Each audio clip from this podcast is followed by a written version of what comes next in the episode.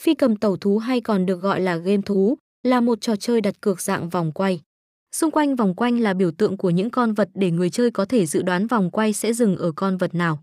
Người chơi có 12 giây suy nghĩ để đưa ra dự đoán và đặt cược. Hết thời gian đặt cược cổng game sẽ bắt đầu quay thưởng, vòng sáng dừng ở biểu tượng con vật nào thì người cược vào con vật đó sẽ thắng cược.